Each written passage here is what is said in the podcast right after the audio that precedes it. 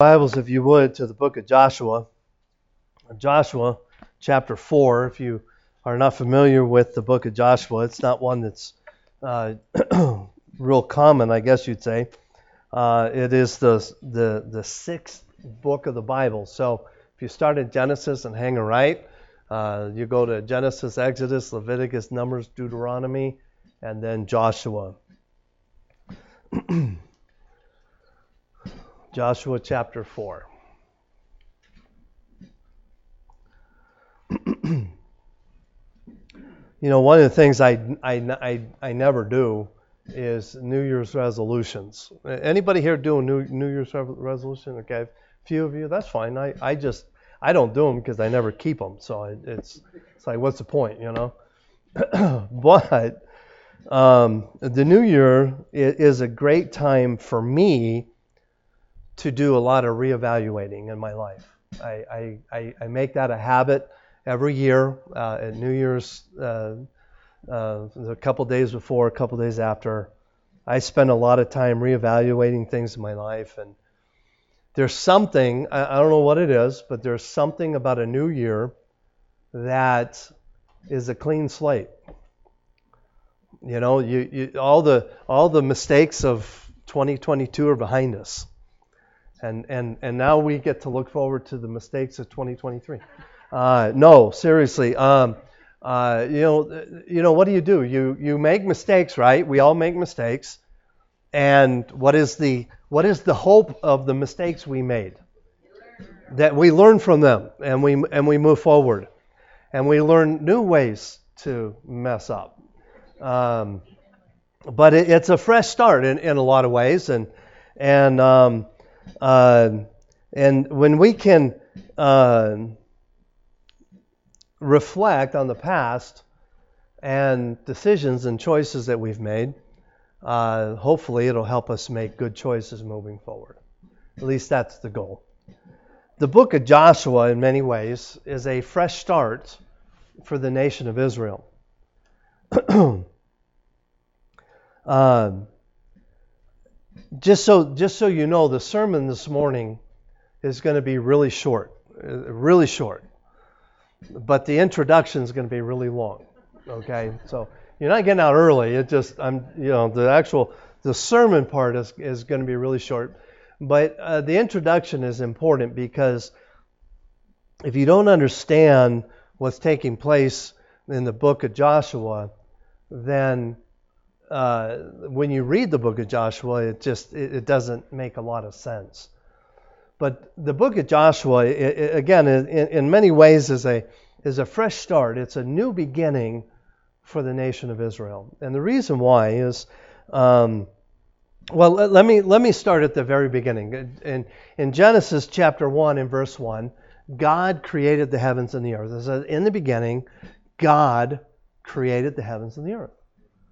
And that's where that's where the book of Genesis starts. And and the book of Genesis, if you've never taken time to read the book of Genesis, the book of Genesis is absolutely fascinating because it goes from the creation of mankind all the way through the story of Joshua, or, or uh, yeah, uh, Joseph. Excuse me, not Joshua. Uh, Joseph. There's too many J's in this so I'm probably going to make that mistake multiple times today. Uh, so please forgive me in advance. Um, but it goes through the story of Joshua. And, and, and we spent a lot of time last year looking at the life of Joseph. And, and, and just an incredible man. But between Genesis 1 1 and Genesis chapter 50, I think it's verse 31 or so, the end of the end of the book. The the nation of Israel makes some some good choices and they make some bad choices. it, it is a it is a story of uh, uh of of life, really. Genesis, the, the, the, the whole book of Genesis, it, it, is an, it is an incredible journey that God takes us on, showing us the ability to make good choices and bad choices. The, the, it ends on a high note with Joseph, uh, because Joseph was a man who was a very godly man who made a lot of really good choices. He's one of, uh, I think, if I'm not mistaken, he's, he's one of two men in the Bible that nothing negative is ever said about him. Who can tell me the other one? Daniel. Those are the only two that I know of that nothing is negative is ever said. Now, does that mean they live perfect lives? No, absolutely not. But they were just godly men that God honored in the Word of God. Joseph's dad's name, if you as you're reading the book of Genesis, his name is Jacob. Jacob had 12 sons. Joseph was number 11 of the 12, and Joseph was in a predicament because his brothers hated him, his 10 older brothers. And uh, I'm going to condense the story here because we went in detail last year. Um, but just for those of you that weren't here last year, uh, Joseph was sold into slavery uh, by his brothers because they hated him so much. And he ended up in the nation of Egypt through a series of events. And those of you that know the story know I'm condensing it quite a bit. Um, through a series of events, uh, Joseph becomes the prime minister of Egypt. He goes from being a slave to being the second most powerful man in the world through a series of incredible events. There is a major drought that comes into play, and Joseph is instrumental in saving the nation of Egypt from starvation. And in the process of this, uh, his his family uh, moves to Egypt. Again, I'm I'm this is the Ricklin version of Genesis here. Okay, um, uh, his family moves to Egypt uh, during the drought. And in uh, Genesis chapter 47, verses 11 to 14, it says, And Joseph placed his father and his brethren and gave them uh, a possession in the land of Egypt, in the best of the land, in the land of Ra- uh, Ramses, as Pharaoh had commanded. And Joseph nourished his father and his brethren and all his bro- uh, father's household with bread according to their families. And Genesis chapter uh, uh, 50 uh, ends with these last three verses. Let me read these uh, verses to you. Uh, and Joseph said unto his brethren, I die, and God will surely visit you and bring you out of this land unto the land which he sware unto Abraham, to Isaac, and to Jacob, and to Joseph. Uh, excuse me. And Joseph took uh, a, an oath of the children of Israel, saying, God will surely visit you, and ye shall carry up my bones from thence. And Joseph died, being a hundred and ten years old, and they embalmed him, and he was put in a coffin in Egypt. Then at the end of at the end of Genesis chapter 50 verse 26 we come to the book of Exodus. The book of Exodus if if you're familiar with with uh, Charlton Heston uh, is a is excuse me it, it's an incredible story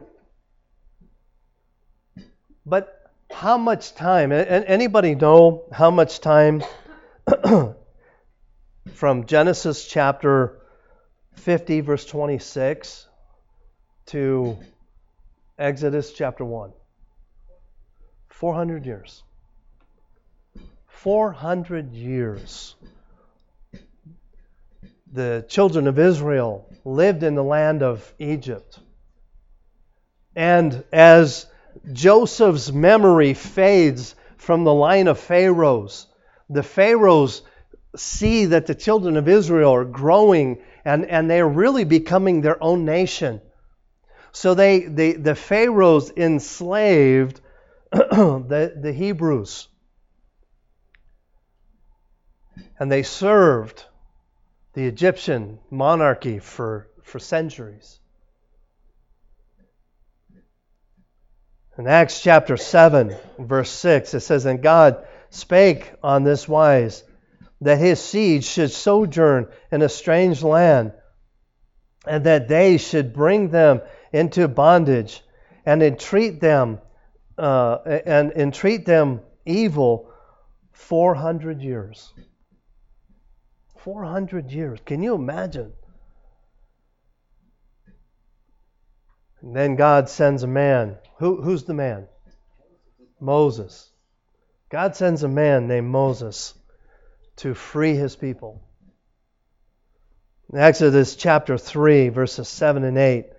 And the Lord said, I have uh, surely seen the affliction of my people which are in Egypt, and have heard their cry by reason of the, their taskmasters. For I know their sorrows and I know, uh, uh, excuse me, and, and I am come down to deliver them out of the hand of the Egyptians and bring them up out of that land unto the good land and a large, unto a land flowing with milk and honey, unto the place of the Canaanites and the Hittites and the uh, uh, Amorites and the Perizzites and the Hivites and the Jebusites. And I love Moses' reply to God. In Exodus chapter 3, verse 11, Moses said unto God, Who am I? Who am I? That I should go unto Pharaoh, and that I should bring forth the children of Israel out of Egypt. God, God hears the cries of the people. For 400 years they had been enslaved. And it's time to bring them out. And so he calls on a guy named Moses. And Moses, and, and when God tells him what he wants him to do, Moses' response is, Who am I? I'm a nobody. But God very clearly puts his hand on Moses Moses goes to the Pharaoh. And he goes and he and he and he in the presence of Pharaoh he says he he it's it's really simple. He just says, "Hey, let my people go." Moses or, and Pharaoh looks at Moses and says, "No, I don't think so. Bad choice." so then we come to the plagues. Most of us are familiar with the 10 plagues. The first one is he turned uh, the water into blood. Then there came frogs. I think the worst one is the lice. That just kind of really grosses me out. Flies. The livestock were, was diseased. Boils. Hail. Locusts. Darkness. And then the final one, the death of the firstborn.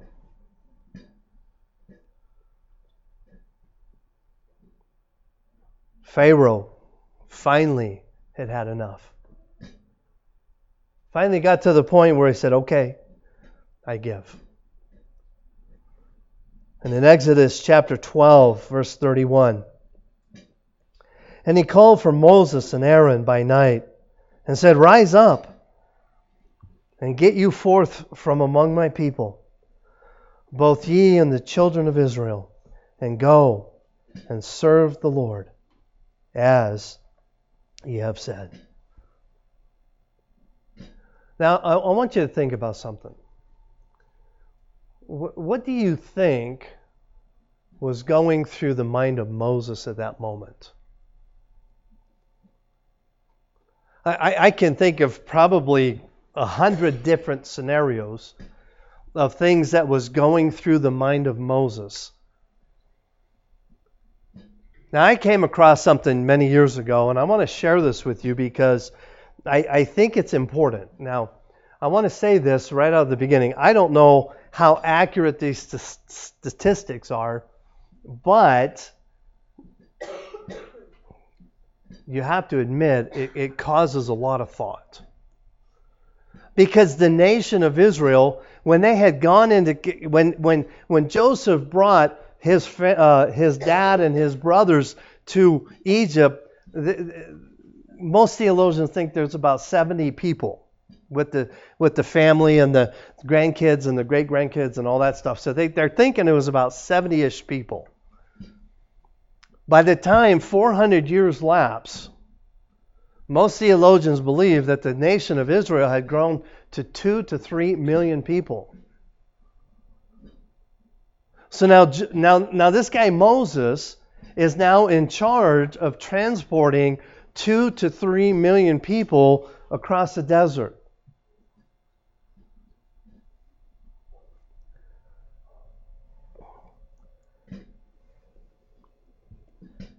As they had fled, Moses was responsible for feeding these people.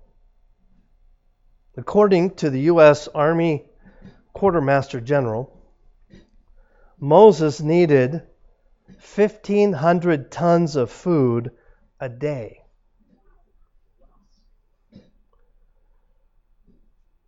Filling two freight car uh, freight trains, each a mile long. That's every day. Besides, you must remember that they had to cook the food. Just for cooking, it took 4,000 tons of firewood, which equals a couple more freight trains, each a mile long, every day, just to be able to cook the food. And where are they going? Going into the desert. And we live in the desert. Is there a lot of trees? no. Now let's not forget water. If they only had enough water when they left to wash a few dishes and no bathing, think about this. Just just enough to survive on. No, no bathing involved, just eating and drinking, washing a few dishes. It would take 11 million gallons of water a day.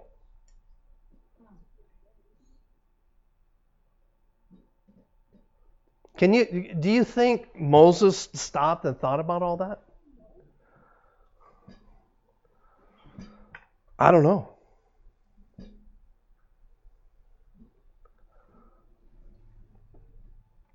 Another thing. Where did they end up? We, they ended up at the Red Sea, right?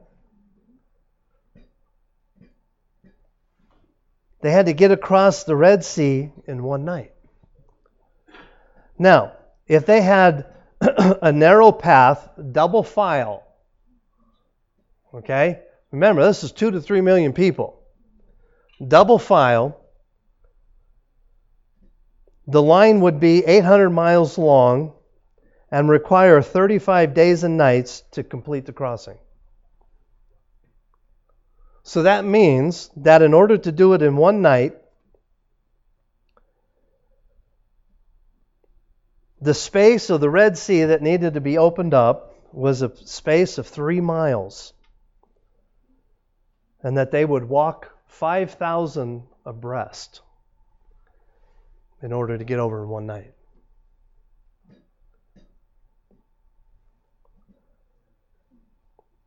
Now, again, I don't know how accurate these, these numbers are, but they have to be relatively close. But do you think Moses, when they left Egypt, sat down and rationalized and thought about it and came up with a logistical plan of how to feed all these people and do all that? I don't believe he did. I believe that the 40 years that he spent on the backside of the desert was a, a time of learning how to trust God. And I believe that the whole journey in the desert was a period of time that the children of Israel needed to learn how to trust God for their provision, for their food. for their water, for the clothes that they wore.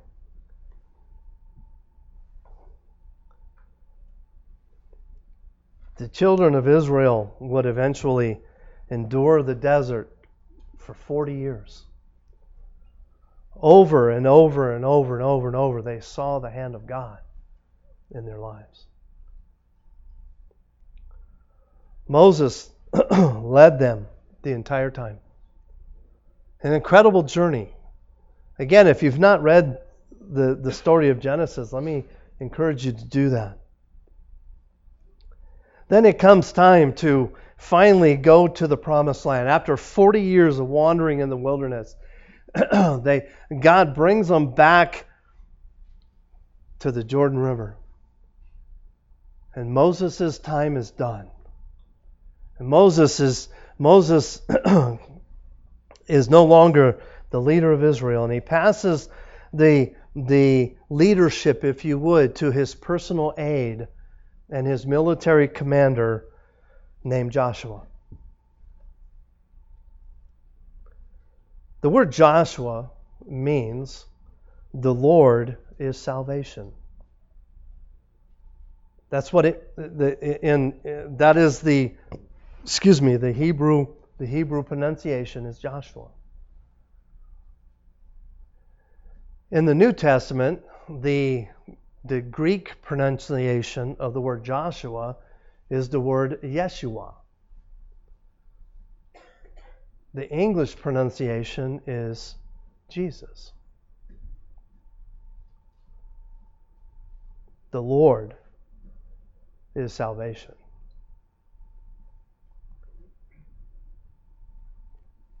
As we read here in Joshua chapter 4 in just a moment, I believe that God sets the tone for Joshua's life. I'm planning I'm planning on next week talking a little bit more about Joshua. So I won't go into a lot of it, but Joshua was a very precious, special man.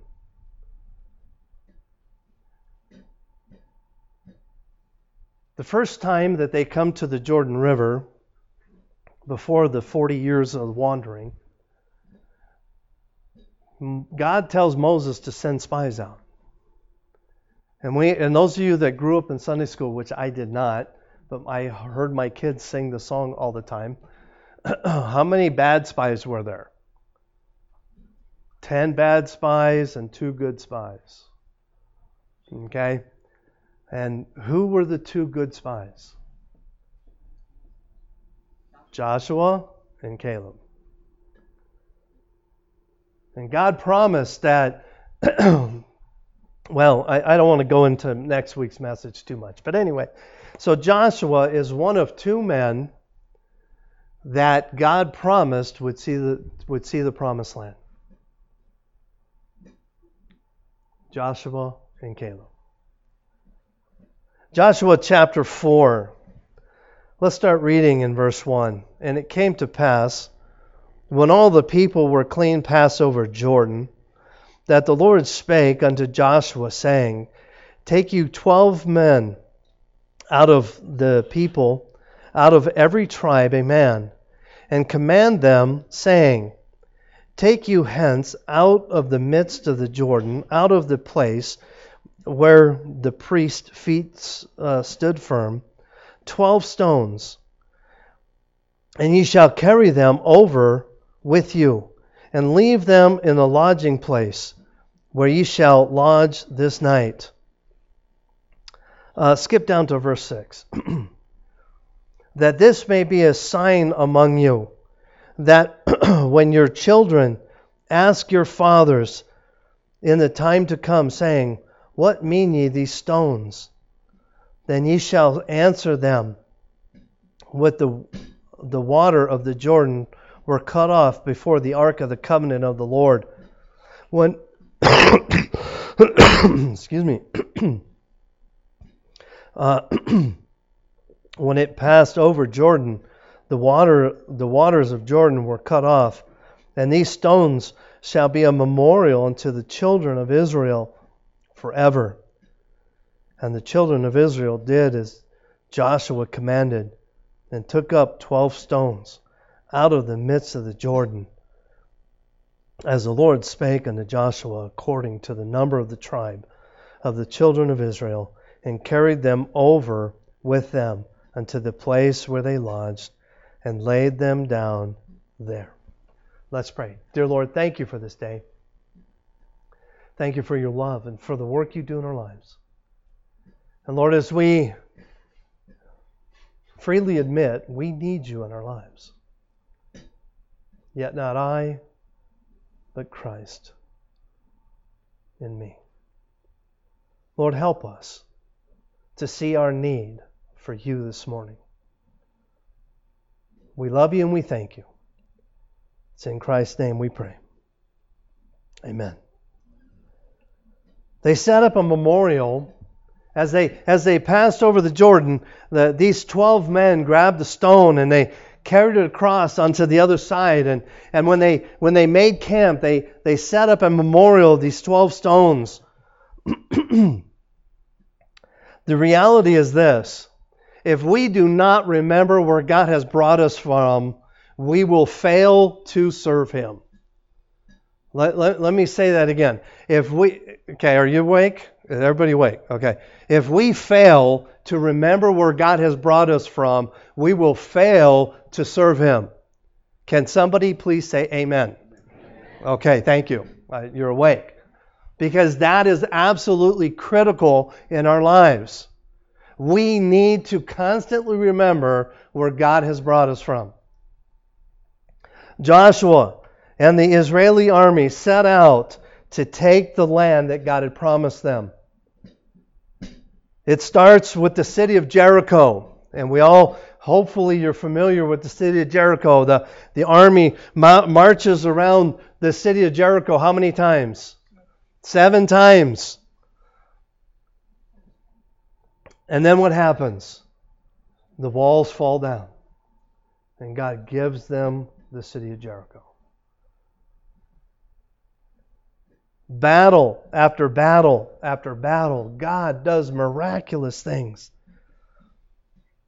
Then finally, it comes time for the for the the, the, the, the nation of Israel to settle down and to, to stop fighting because they've conquered the land. And it's time to settle down and become a nation and, and, and start doing the things that they wanted to do. And Joshua is still the leader, but knew his, his time was short. He, by this time, he was an old man. And he brings the, the, the, the nation together for one last time. And he wants to challenge the people to walk with God. But Joshua does something absolutely phenomenal. In his last, I don't, well, I shouldn't say his last, but uh, in, in his last attempt to encourage the people to walk with God, he does something absolutely phenomenal. He takes all of the issues of life, all of the problems that we face, every imaginable scenario, and he simplifies it into one thing, if you would, one statement. And and I love I love what Joshua does here because he cuts through all the peripheral things that we deal with in life. And we all we all deal with peripheral problems, do we not? And oftentimes it's those, those problems that drive us instead of us driving our problems. Turn over to chapter 24 here in Joshua. Joshua chapter 24.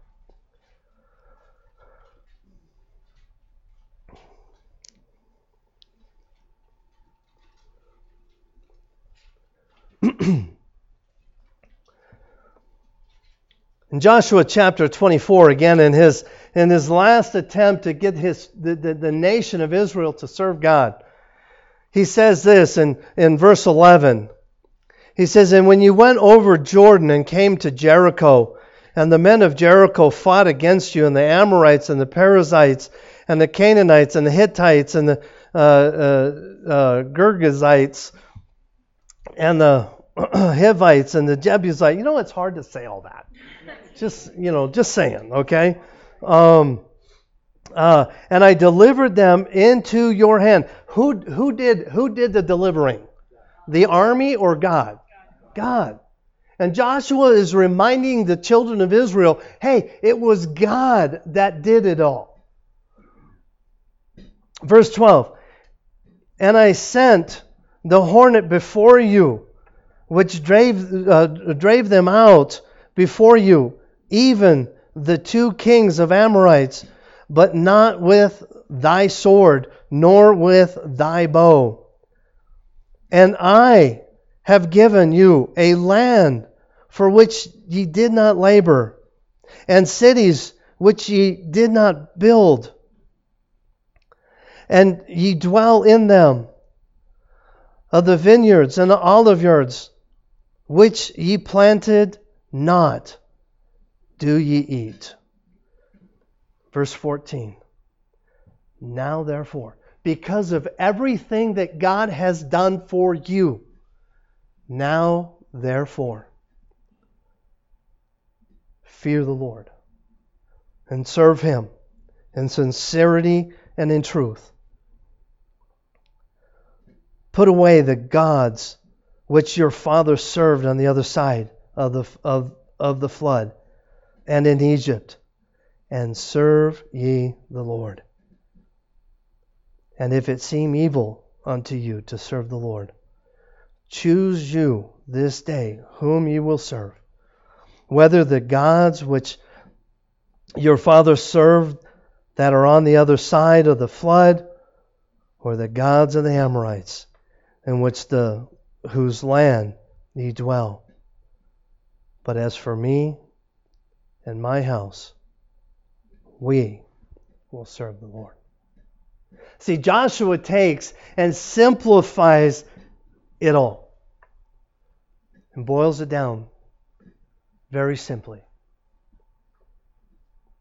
Jesus put it this way in Matthew chapter 7, verses 13 and 14 Enter ye into the straight gate, for wide is the gate, and broad is the way that leadeth to destruction. For many there be which go in thereat, because straight is the gate, and narrow is the way which leadeth unto life, and few there be that find it. Joshua takes the issues of life, all the problems that we face, every imaginable scenario that we can come up with, and he boils it down to two choices. Either you're going to please God or you're going to please yourself. It's really that simple. Okay, it's time for the sermon. Are you ready? Here's the title of the sermon Choices. Choices. See, we all have choices to make. We all make choices. There, if, if you were to uh, come to my house and look on my computer screen, right at the top of my computer, so not on the screen itself, but on the frame. I have a I have a quote on, on the on the frame of my computer, and I've and I've had on every computer I've had for for for years. I have this quote. It's from a guy named Ken Collier. Ken Collier said this. He said, "Just two choices on the shelf: pleasing God, pleasing self." And I believe, I don't know how he concluded this quote, but I, I can't help but wonder if he didn't get it from this idea of what jo- Joshua says here. Because that's what jo- Joshua says to the nation of Israel. Either you're going to please God or you're going to please yourself. It's really that simple. But what do we do? We take all the imaginable scenarios of life and we allow them to control how we react instead of us reacting to the way God wants us to react. We are going to please God or we're going to please ourselves. Point number one never, or, or don't forget, never forget, don't forget, however you want to write it. Go back to verse 4, or excuse me, chapter 4. Chapter 4, in verse 7.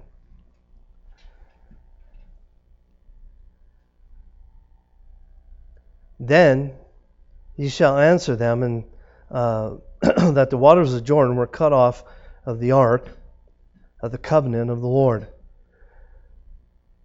when it passed over the Jordan. And the waters of the Jordan were cut off. And these stones shall be a memorial unto the children of Israel for how long? Forever. Forever.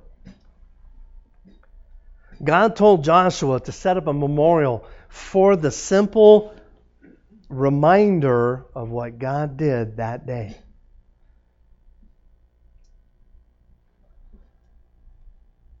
Another thing that I have on my computer is a picture. Uh, one of my screensavers is a picture of the USS Frank Cable. You know why I keep that? Most of you do. I was saved on board the USS Frank Cable. It's a memorial, if you would, to remind me of where God has brought me from. It was that day that God saved my life. It was that day I gave my heart and life to Jesus Christ. And I never want to forget that day.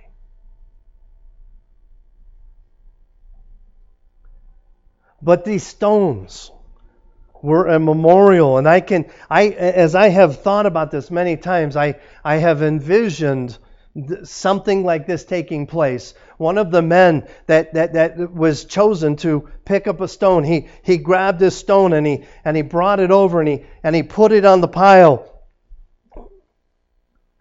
And then later, maybe that evening or, or in the next few days, he, he got his son and he brought his son over and he said, Son, that stone, that is the stone that I brought.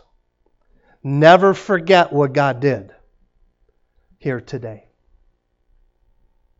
And then many years later, I see that his son bringing his son to the pile of stones and saying, Hey, you see this stone right here? This is the stone that your grandpa carried out of the river. And then his him doing it to his son and his son. And then later down the road, generation after generation, the man coming and bringing a son and saying, Hey, look, you see this stone? Your great, great, great, great, great grandfather brought this out of the river so that we would never forget what God has done in our lives. And we as Christians today don't talk enough about what God does in our lives. We should get on the on the rooftops and shout what God does in our lives. Because we get intimidated by the things of this world.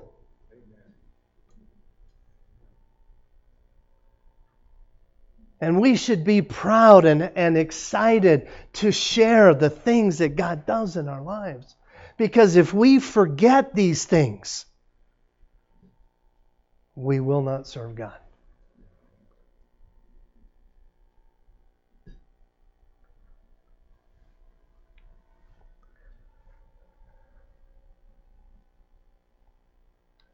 In the book of Joshua,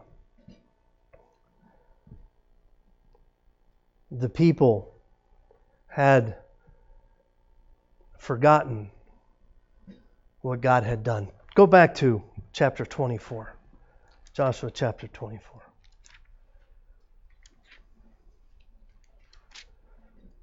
See, they had been so busy fighting and, and, and trying to capture the land that I, I believe what happened was they, again, they allowed the, the circumstances of life to take away their passion for God. And they were so far removed from the memorial that God had told them to put up. Many years of fighting, many years of hardship that they had forgotten. And in verse 14 of chapter 24, it says, Now therefore, fear the Lord and serve him in sincerity and in truth, and put away the gods which your fathers served on the other side of the flood and in Egypt, and serve you the Lord. The implication here is incredibly clear. What is, what is Joshua telling them to do? Put away the gods. So, what is the implication? The implication is they had carried the gods with them. They were not serving the God, they were serving the gods of this world. And Joshua, it was a heavy burden on the heart of Joshua. And he was pleading with them put away the gods of your fathers. Put them away and turn back to God. Point number two serve God. Serve God. It really is that simple. Serve God.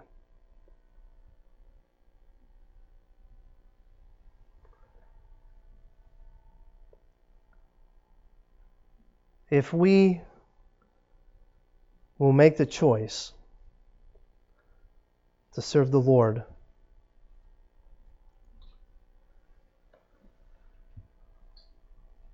then everything else in our lives takes a back seat.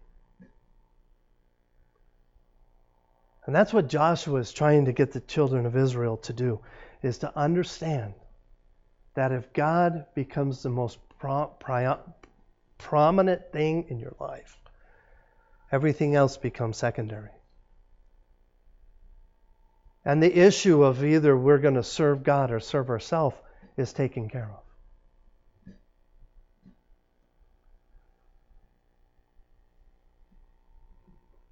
As I thought about it, I thought, our world today, we have the opportunity to serve a lot of gods, do we not? We, we can serve the God of busyness. How many of us are guilty of that one other than me?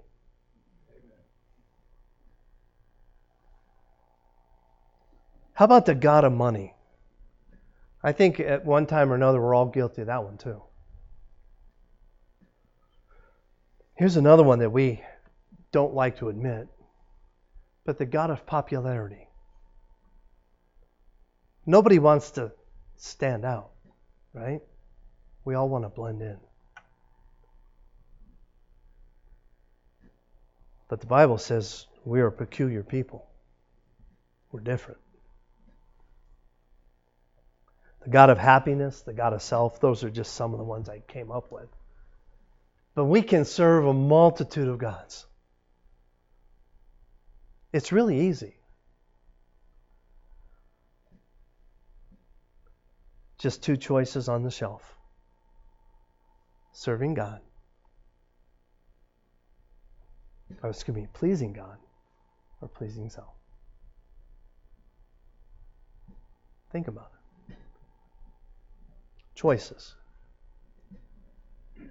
Joshua had the incredible talent of taking the complexity of life and boiling it down into a simple statement. Who are you going to serve? You're going to serve God or you're going to serve yourself? And as we start off 2023, let me encourage you. Spend some time reevaluating your life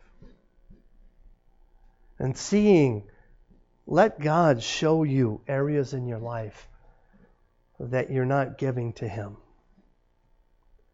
It could be, it could be that some of us just need to step back and say, you know what?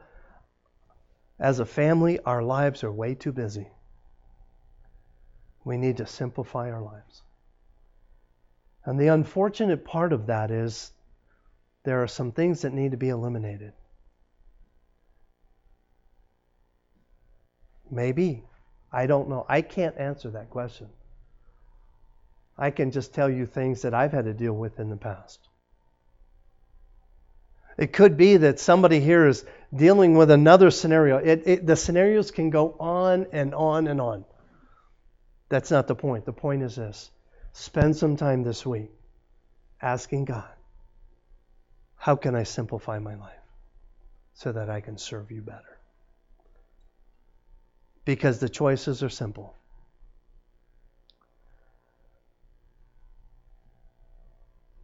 Pleasing God or pleasing self. Let's pray. Dear Lord, thank you. Thank you for your love. Thank you for the, the Word of God that can, can show us areas in our lives that oftentimes we need to change. Lord, I am truly thankful and grateful for your love and for the, the work you do in our lives. And Lord, I ask as we bring our service to an end this morning that you would speak to our hearts, that you would encourage us, you would strengthen us, that you would give us the courage to change some things in our lives so that we could serve you better.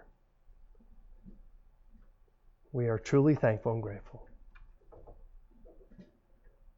With every